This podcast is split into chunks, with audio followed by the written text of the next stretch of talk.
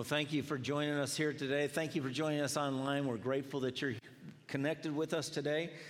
Um, we're continuing on. Uh, we've been learning about unity and uh, the importance of, of unity, the power of unity, and how it uh, is what is going to cause the world to know and believe that Jesus was sent by the Father.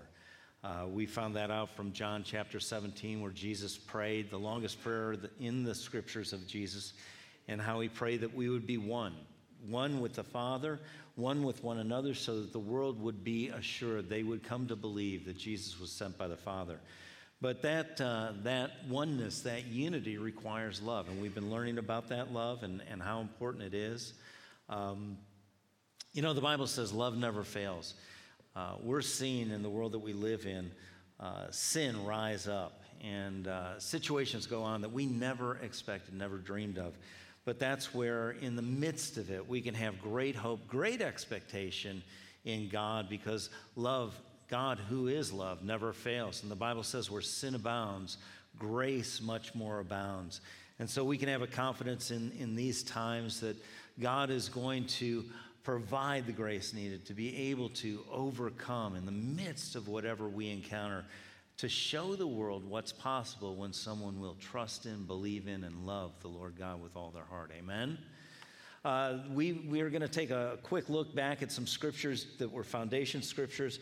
This, this uh, unity comes from love, first, or Chronicles, or Colossians chapter 3, verse 14 in the New Living Translation says, Above all these things, clothe yourself with love, which binds us together in perfect harmony. So we're to put on this love. This is something that's an everyday outfit. I mean, I get sometimes caught up with wearing the same things, and somebody said to me today, That's a really nice shirt. And I said, Oh, that's good. Debbie would be proud that I was able to dress myself without her input today. Honey, I love you. I did good today. But if I hadn't, it would have been all on me, anyways. Uh, but, anyways, clothe yourself with love, which binds us together in perfect harmony. Another translation, the NIV says perfect unity. There is a unity that God has because there is power in unity.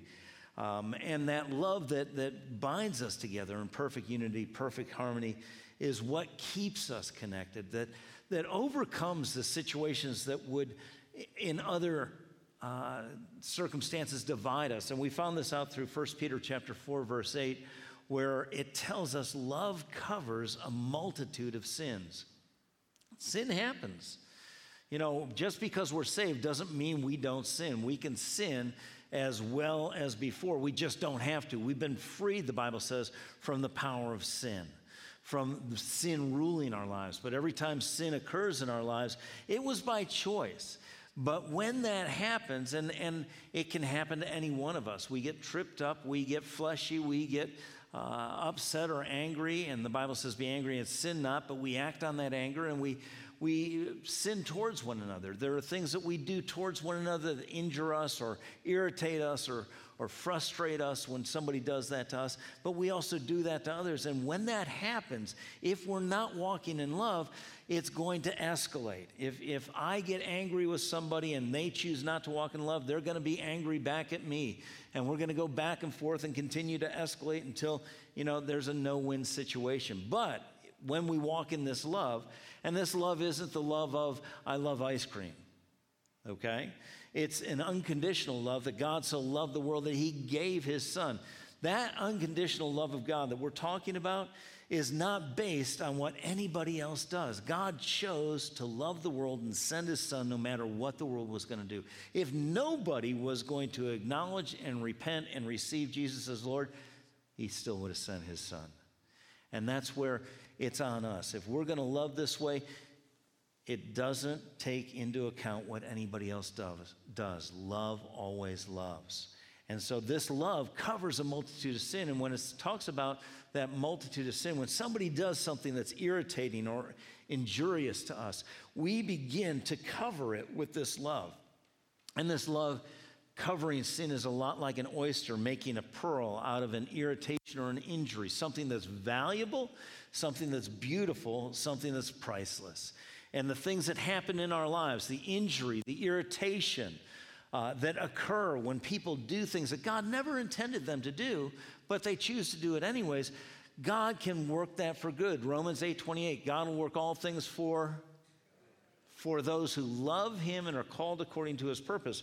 When we love him, we do what he says. And so when we have that situation that happens, if he's got to work it for good, does it start out as good? Uh, come on, I need your help. No, it doesn't start out as good. If, if, if it was good, he wouldn't have to work it for good. But it starts out as something other than good. It's something that may be an injury, it may be an irritation, it may be uh, something that's a disappointment. And God can work it for good as we love Him and are called according to His purpose. As we walk in this love, we begin to surround this situation that didn't start out well we surround it with God. We surround it with love. We surround it with the characteristic of love. And we found out what the characteristic of love is in Colossians chapter 3, verse 12 and 13. We looked at this a couple, for a couple of weeks, and it says this As God's chosen people, holy and dearly loved, clothe yourself with. And these are the, the characteristics of love. It's very similar to what we find in 1 Corinthians 13. Uh, and we're not going to go there today, but I would encourage you to read that, verse 4 through 8, and what the characteristic of love is. But this says, clothe yourself with compassion, kindness, humility, gentleness, and patience. Bear with each other and forgive one another.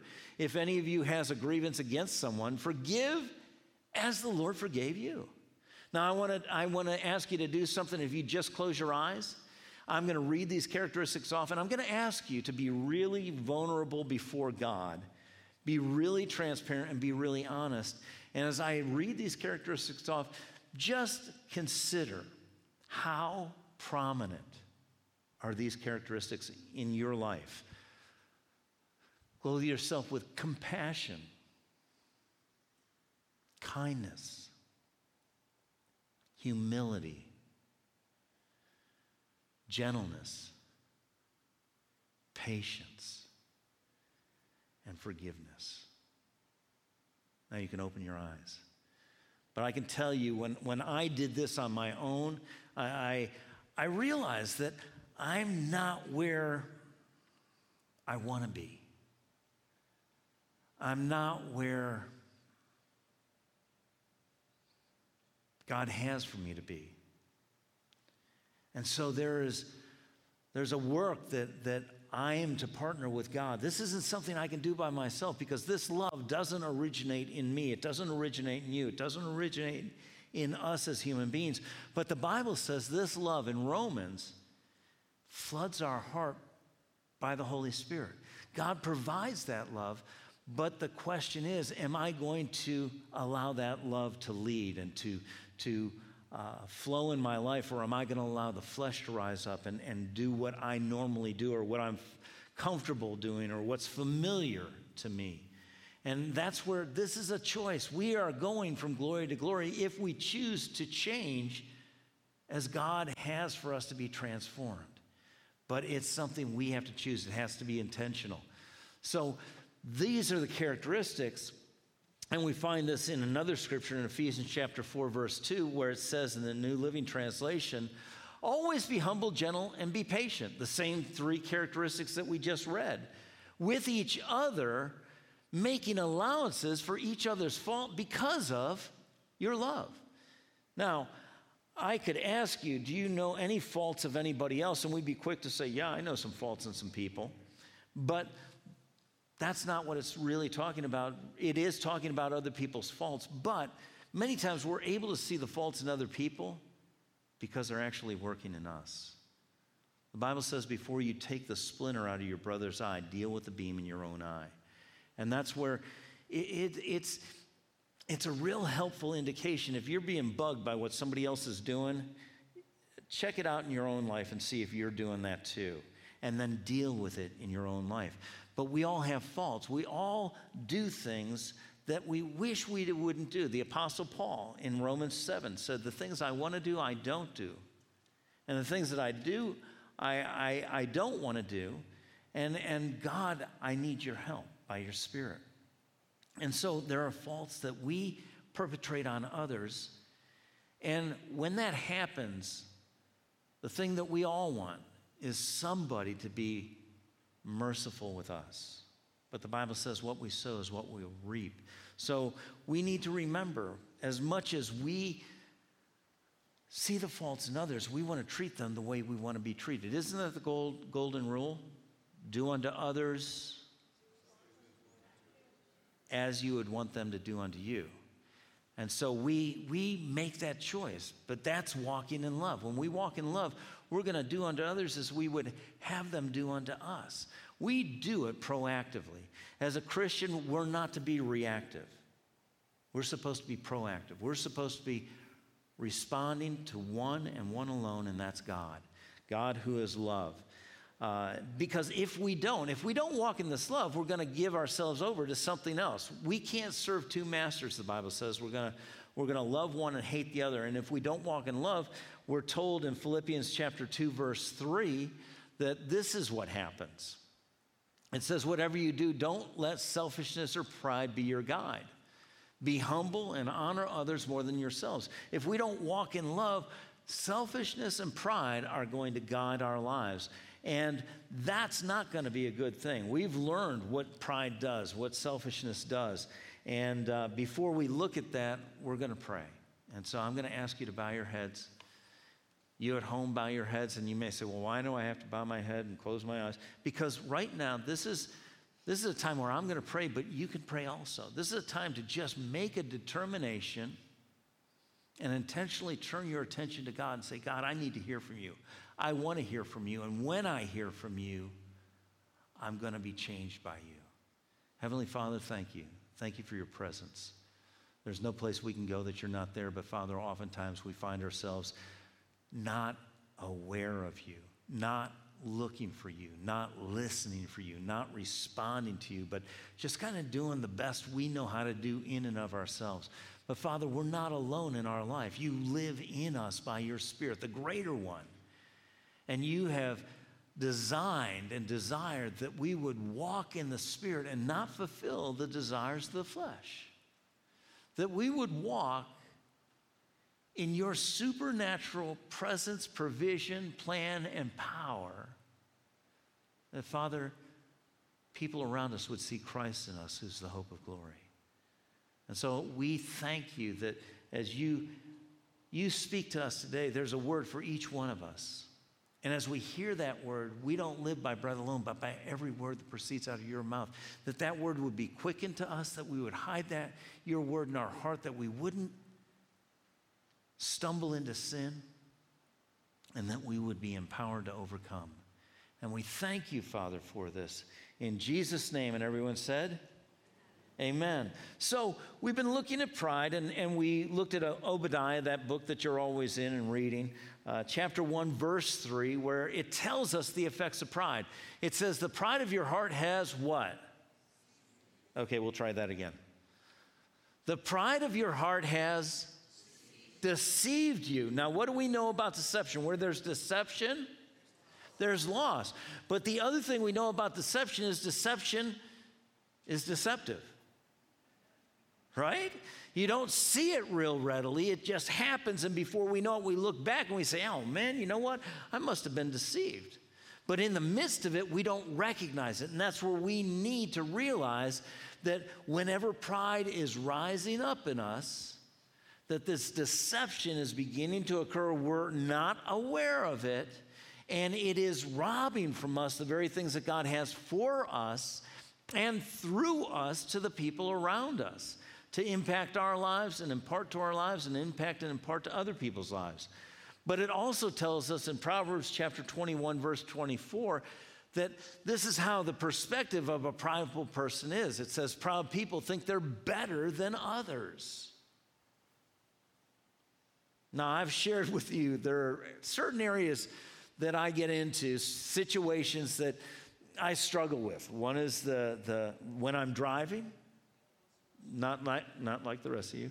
The other one is the grocery store when I get in a line behind other people. And all of a sudden, I struggle because I wonder why they're in my line.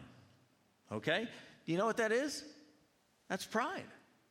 That's pride of me thinking that my time is more important than their time, that I ought to be ahead of them. And, and that's where, without even realizing it, all of a sudden I'm elevating myself. instead of humbling myself. You know, it happens when I'm in the 15 items or less line. You know, I see a person in front of me with a full basket and think I'm much smarter than them. I can count. But that's pride. And that pride brings a place of deception in me where I'm overlooking the value of that human being. Now, what's the value of that human being? What is a human being worth to God? Jesus. That's the value of every human being. Every human being is made in the image of who? God. And God gave Jesus for every human being. And the moment I don't value that human being, no matter what the age, the education, the economic situation, the ethnic background, no matter what, if I don't value that person as equal to Jesus and see them made in the image of God, I am deceived. And I am being robbed, they're being robbed, God's being robbed of the glory that God deserves and the benefit everybody else deserves. But do we see that happening in our society these days? Yeah, people are devaluing each other for all sorts of reasons. And yet we need to recognize we're not better than anybody else. None of us are better than anybody else.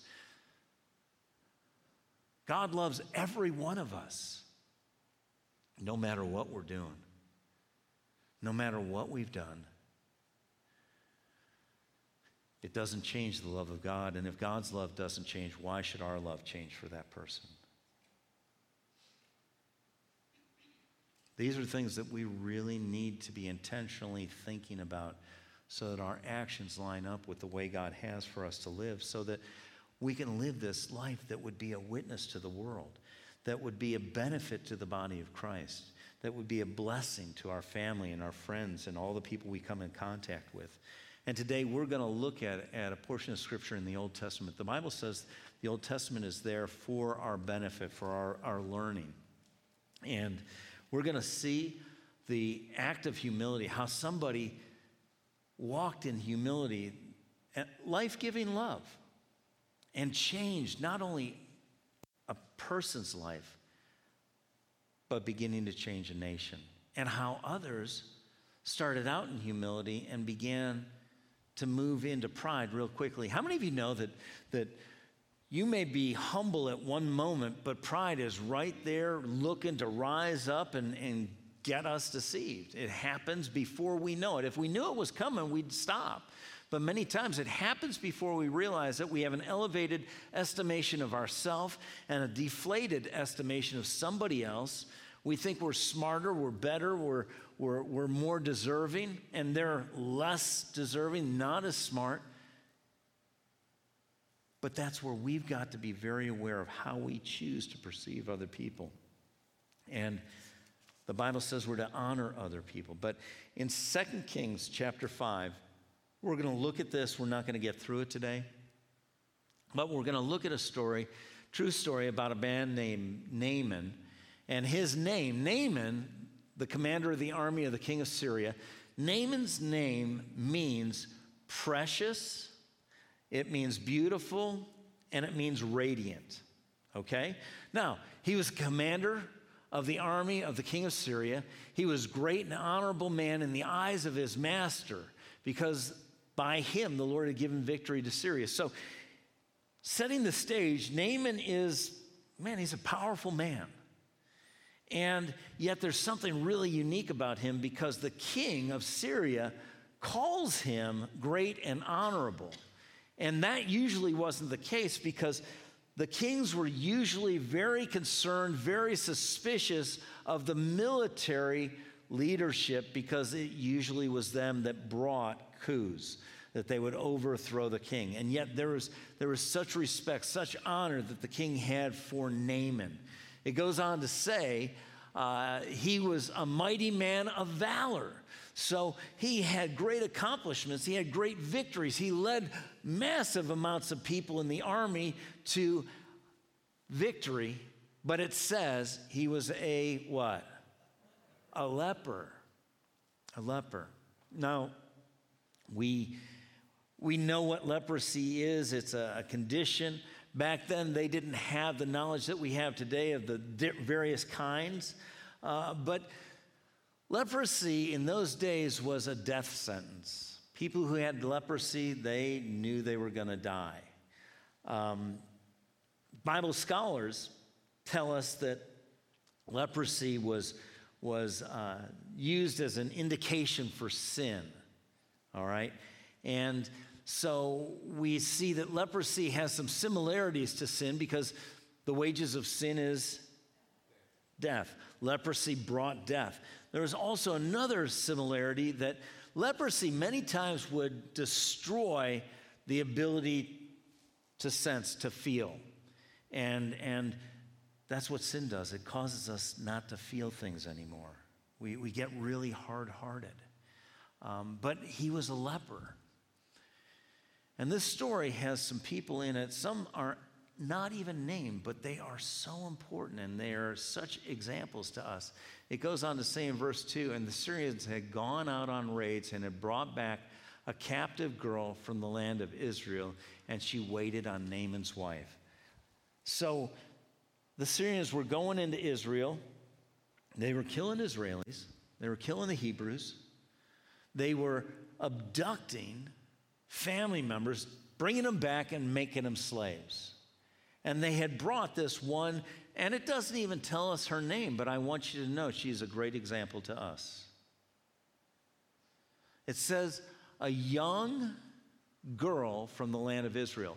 Now, as I was studying this out, I was really drawn towards that, that one word young. And as I studied it out, and this is why it's so important to read uh, and study the Bible, not just read the Bible. But that word young is a Hebrew word that means young or small. But listen to this insignificant or unimportant. Now, to Naaman, to his wife, to other people, insignificant, unimportant. But God, she was very significant and very important to his plan. I think we all struggle at times where we feel like, God, do you know I'm here? Am I really important? Is there really a plan for my life? Is it, is it, is it impactful to other people? And, and I want to tell you today that the truth is you are seen by God all the time. You're noticed by God. You're valued by God. God has a plan for you that is far beyond anything you could ima- ever imagine or dream. And yet, when we look at this young girl, this insignificant, supposedly insignificant, unimportant person, we're going to see the impact that God had planned for her life. Now, did God have her abducted? No, the Syrians did that. But God still had a plan for her life. God will work all things out. How many things? For good, for those who love Him. And that's the first, first part of unity. We need to be united with God, love Him, and are called according to His purpose. God has a part for you. And I, I want you to look at me and I want you to listen to me. Right now, you hear you at home, your part is to be a world changer. And you may say, well, I, am just here in, in central New York.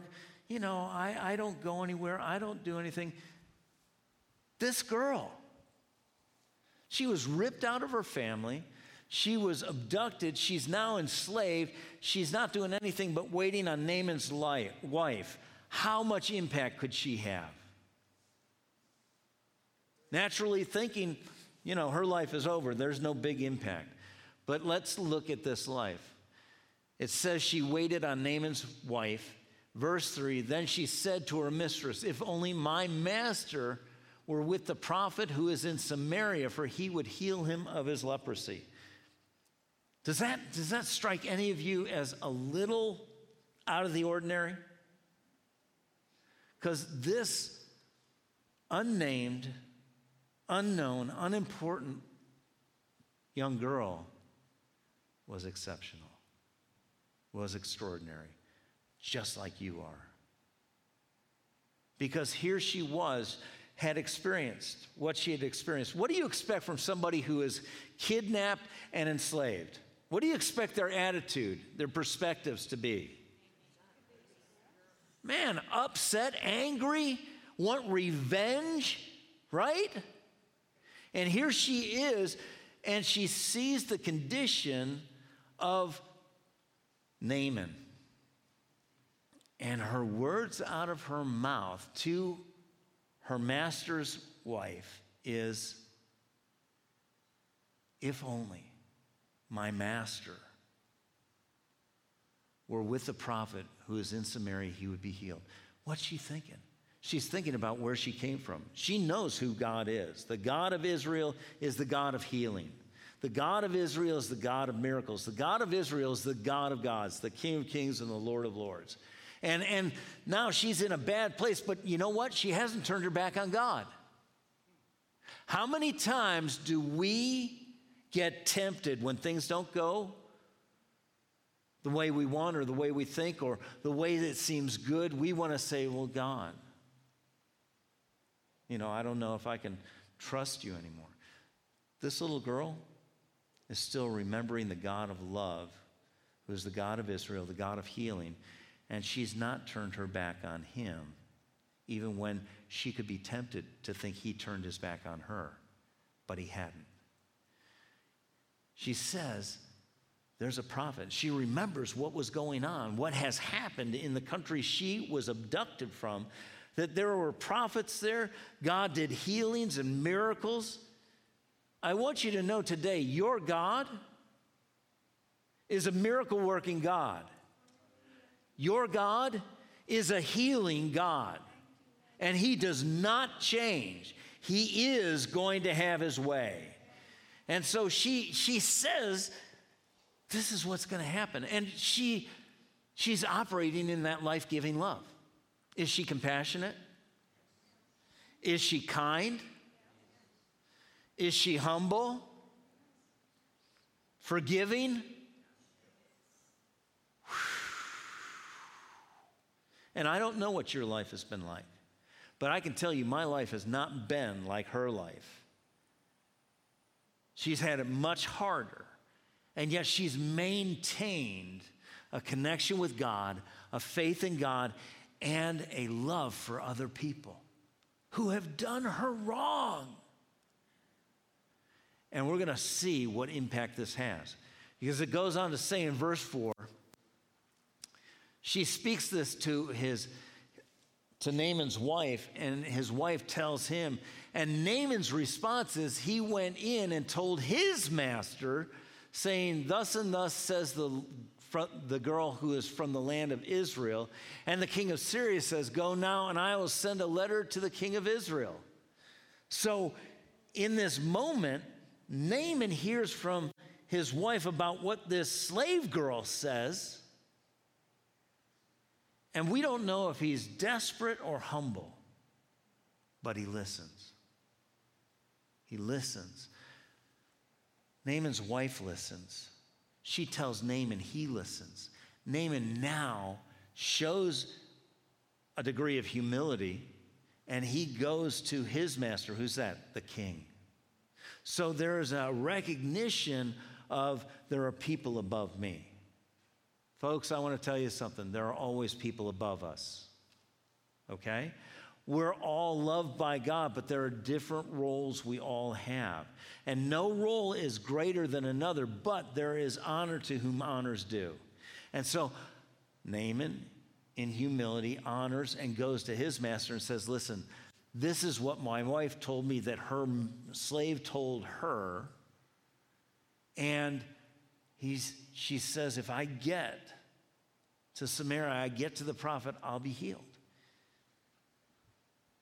And the king says, Go now and I'll send a letter to the king of Israel. So, who has this unknown, unnamed, unimportant little girl impacted? Naaman's wife. Naaman, the commander of the armies of Syria, the king of Syria.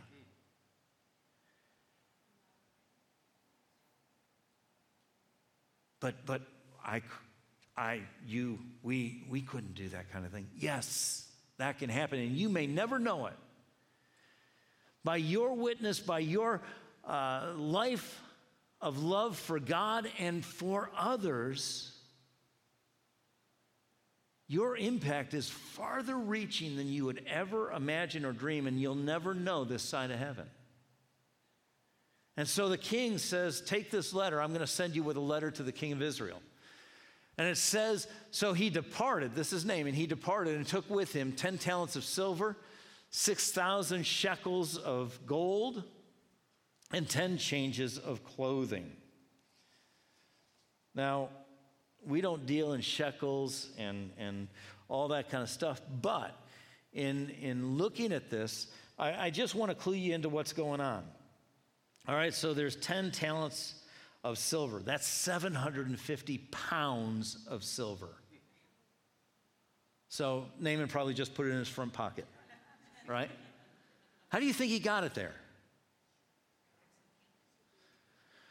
Probably put it in some sort of cart or wagon, had horses or camels or something pulling it. 750 pounds of silver. It wasn't just one small cart there were probably a number of carts, right, with a number of horses. Then 6,000 shekels of gold. 150 pounds of gold? Again, you're not going to put that in your back pocket. I got the silver in my front and the gold in my back. No, he's got to have a massive amount of transportation for that. Now, listen, the 750 pounds of silver at $28 an ounce would be 300 and $36,000. The 150 pounds of gold, $4.8 million. That's in just in today's. But what scholars say, the equivalent of what that was back in that time to our time, $750 million. This is massive. Now, it was well known that there were thieves on these roads. So Naaman wasn't a dummy. He wasn't going to just take all this wealth and not have an armed guard going with him. And I'm sure it wasn't just two guys. So, in your mind's eyes, get an idea of what this looked like. Naaman, when Naaman was coming to Israel, to, to the king of Israel, the cloud of dust that was being kicked up by them on the horizon was massive. All right? Now we're going to find out what happens. Uh, in verse 6, it says this Then he brought the letter to the king of Israel. Again, thinking about this, what's, what's this whole entourage look like? It is massive, it's intimidating. These are people that had come into Israel on various occasions and, and killed Israelis, killed the Hebrews, killed the animals, had taken captive people, and now he shows up at the king with all this, and he doesn't know, he just sees this big group, and he hands him a letter, and the letter says, Now be advised when this letter comes to you, that I have sent Naaman, my servant, to you, that you may heal him of his leprosy. How's that for a Monday morning letter? You get into the office and just expecting Monday to be Monday, and Monday's turned into this. You've got this massive group of people. You've got armed guards. You've got Naaman, the commander that has been in the country before, done tremendous damage. And he hands a letter to the king and says to the king, Hey, Read this letter. This is from the king of Syria. And he opens it up and he reads. The king of Syria says, This is my servant. I'm sending him to you so you can heal him. And what's the king of Israel do? Not anything different than what we would do freak out. And it happened that when the king of Israel read the letter, he tore his clothes and says, Am I God to kill and make alive? That this man sends me a man to, to me to heal him of his leprosy? Therefore, please consider and see how he seeks a quarrel with me. So the king of Israel reads this, he freaks out, he has a meltdown, he already determines why this is happening. Why does he say it's happening? Because the king of Syria, the king of Israel thinks the king of Syria is seeking to have an argument with them so that they can possibly go to war. Right? Do you see that? Is that accurate? Is it accurate? No. No, we already know. There's no ulterior motive behind this, but he's already reading stuff into it. He thinks he's smarter than what's going on around him. He's already in pride and there's deception operating. His eyes are off God. But guess what? There are some people whose eyes are still focused on God. It goes on to say in verse 9, I'm sorry, in verse 8. So it was when Elisha, the man of God, heard that the king of Israel had torn his clothes, he sent to the king, saying, Why have you torn your clothes? Please let him come to me, and he shall know that there is a prophet in Israel. So Elisha hears about what's going on. He's heard about Naaman's come. He's heard about the fact that Naaman's given this letter, and he's not freaked out. Why isn't Elisha? Elisha freaked out? Whose focus is Elisha on? God. God. Because he knew that he was God's servant. Who else's focus was on God to get this ball rolling? The little unknown, unimportant, unnamed girl. Both of them had their eyes on God. They were, they were walking in connection and relationship and unity with God, in trust with God, loving God, being available to God. And so he says, Send him to me. Now he's heard, I'm sure he's heard from the king what this whole thing looks like. And in the time of Naaman getting from the king to Elisha, what do you think Elisha's doing? Fishing? Yeah. I believe he's praying. I believe he's getting, he's going to God. He's humbling himself, going to God and saying, God, you're God. I'm your servant. What do you have for me to do? And then being obedient. All right? In verse 9, it tells us what goes on from here. It says this And Naaman went with his horses and chariot, I think it's chariots, and he stood at the door of Elisha's house. So, this massive amount of humanity that's with Naaman, all the wealth, all the horses, all the carts, all the everything, the armed guard come up to Elisha's house. Do you know what it doesn't say? Elisha's palace. It would be like it, this whole horde of people coming up to your house. Now, Naaman's got wealth beyond imagination with him, whether it's 5.4 million or 750 million. He's looking at this guy's house, and guess what? He's not impressed. He's not impressed and he's waiting. How many of you know prideful people don't like to wait? That's why I have a problem with lines. Why you have a problem with lines. That's why we have a problem with lines. Elisha knew he was there. And look at verse 10. Elisha sent a messenger to him saying, Go wash in the Jordan seven times, and your flesh will be restored to you, and you shall be clean.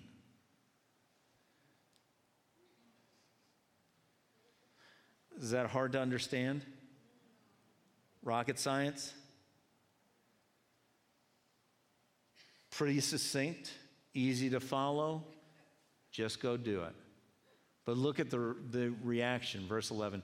Naaman became furious and went away and said, Indeed, I said to myself, I will surely come, he will surely come out to me, stand and call on the name of the Lord his God, wave his hands all over the place, and heal the leprosy.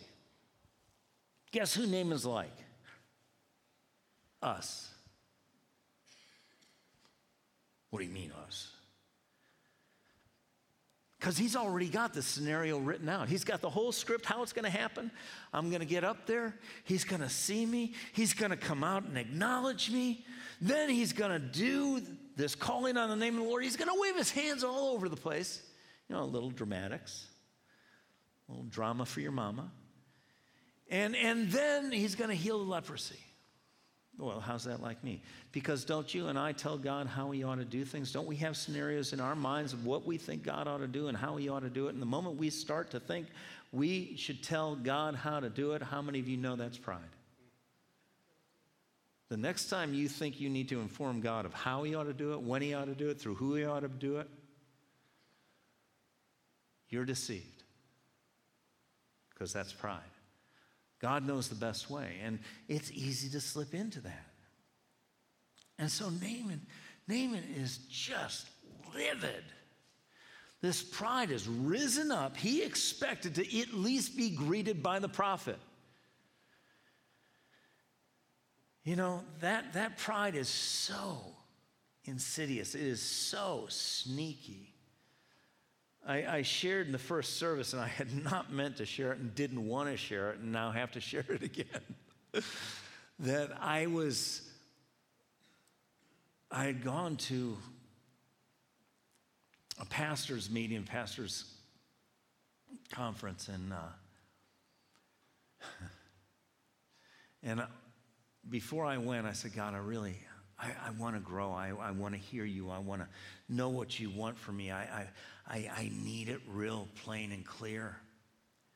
You know, I'm expecting these great things because I, I just am believing that way. And there's nothing wrong with believing for great things. God will do great things, but He all, won't always do them the way you want Him to do it. And we got into the church, and I'm not going to mention it because I don't want anybody to feel bad, but got into the church and, and walked up, and, and I'm really, really I've been praying in the Spirit, and I'm just expecting God. And, and uh, I, I walk into the, the sanctuary area, and I'm noticing some of my other friends that are pastors, they're getting seated in the second row and the third row. And I thought, oh, good. I'll be able to have a nice seat up in front. And uh, they looked at me and they said, uh, you know, there's some seats back here. What? There's some seats back here, and all of a sudden this pride rose up in me. Well, if they're seated up there, why should why can't I be seated up there? And I started to get really upset. Don't look at me in that tone of voice. You know what I'm talking about. When we don't get what we expect and what we think we deserve, and all of a sudden that pride is rising up and we don't even realize it. And I, oh, okay. Smile on my face, looks good, not good inside. Struggling with this pride. I should, if there, I, I go back and sit in the back and I'm like, God, this is not right. They're up there, I deserve to be up there.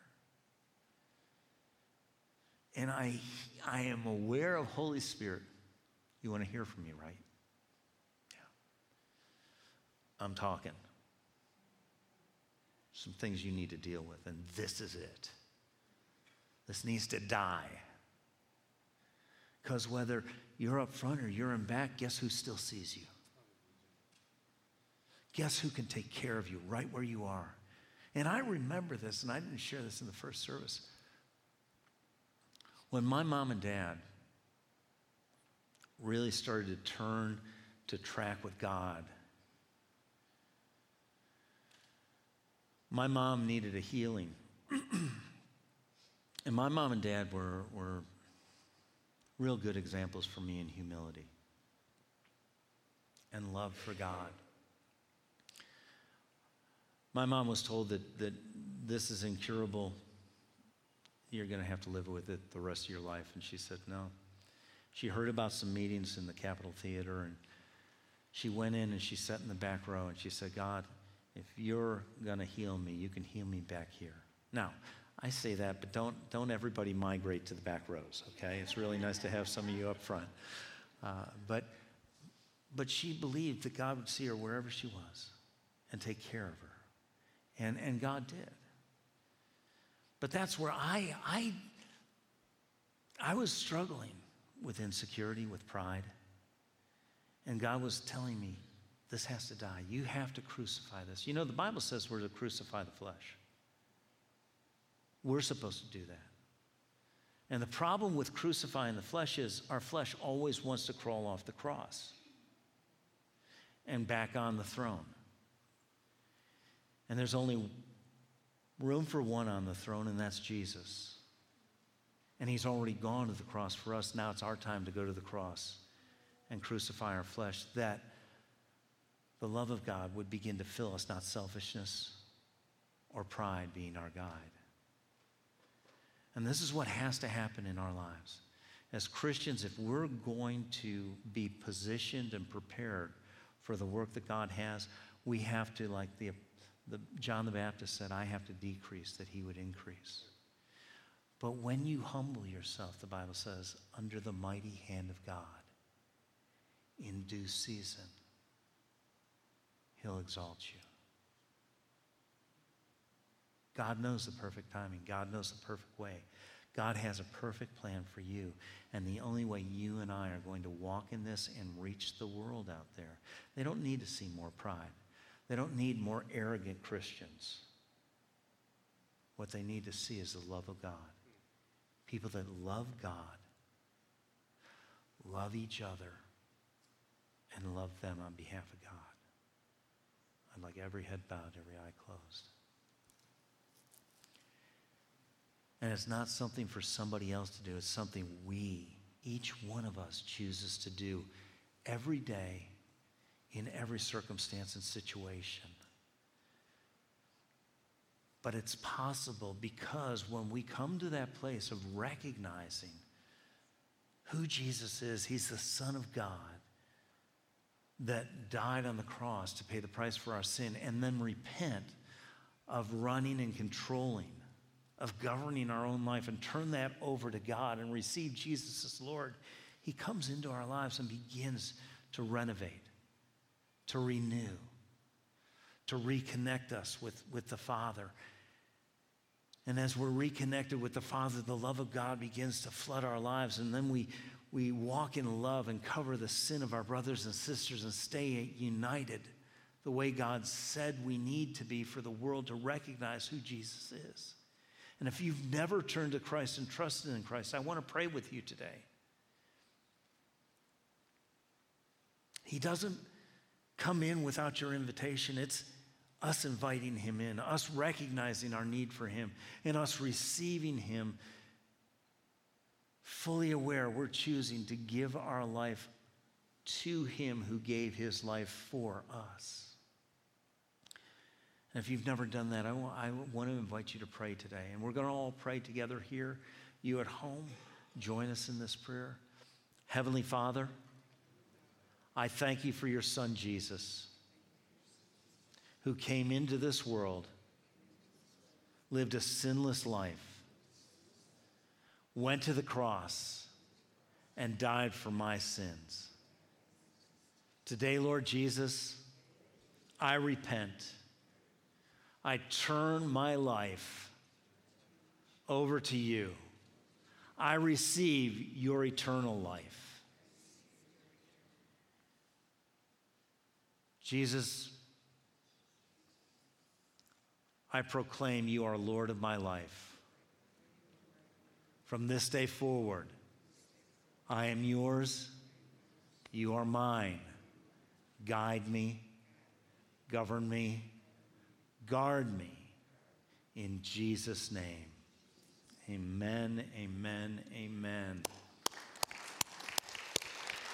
If you prayed that prayer here or you prayed it at home, let somebody know. Let somebody know. If you're here, let somebody know before you leave. You might say, Well, I don't know anybody.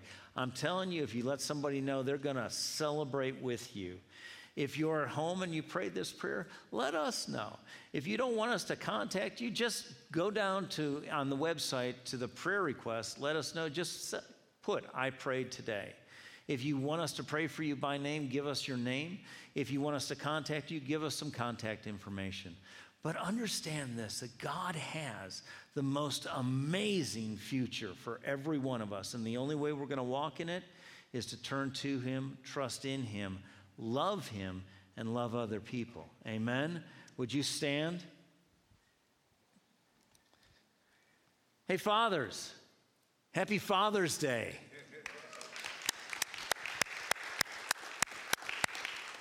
Hope you have a great day, but every day should be a great day. We have the privilege of being known as fathers, as dads, and it's very reflective on our Heavenly Father. He's the best father, the best dad, but we, we can follow Him and do the best we know how to do, and He can make up the difference. Amen? I just want to pray for you here, you at home before we leave. Heavenly Father, I thank you for your presence that lives big in your people. Thank you for the indwelling person of Holy Spirit who is greater than anything we can ever encounter in the world. Thank you, Father, that you go ahead of us and prepare the way. You're in our Monday and our Tuesday and our Wednesday and our Thursday and our Friday and our Saturday and our Sunday. There's nothing that takes you by surprise, and you have a provision for everything we can encounter. No obstacle, no opposition can stop us as we look to you, trust in you, obey you, and follow you. You have said we are overwhelmingly more than conquerors. And Father, whatever it is that your children are contending with, your word, your promises, you contend with those things that contend with them. You perfect those things that concern them. So, Father, we thank you for the victory today and every day as we look to you and walk with you each and every day in love with you, loving one another, and covering everything with your love. In Jesus' name. And everyone said, Have a great week.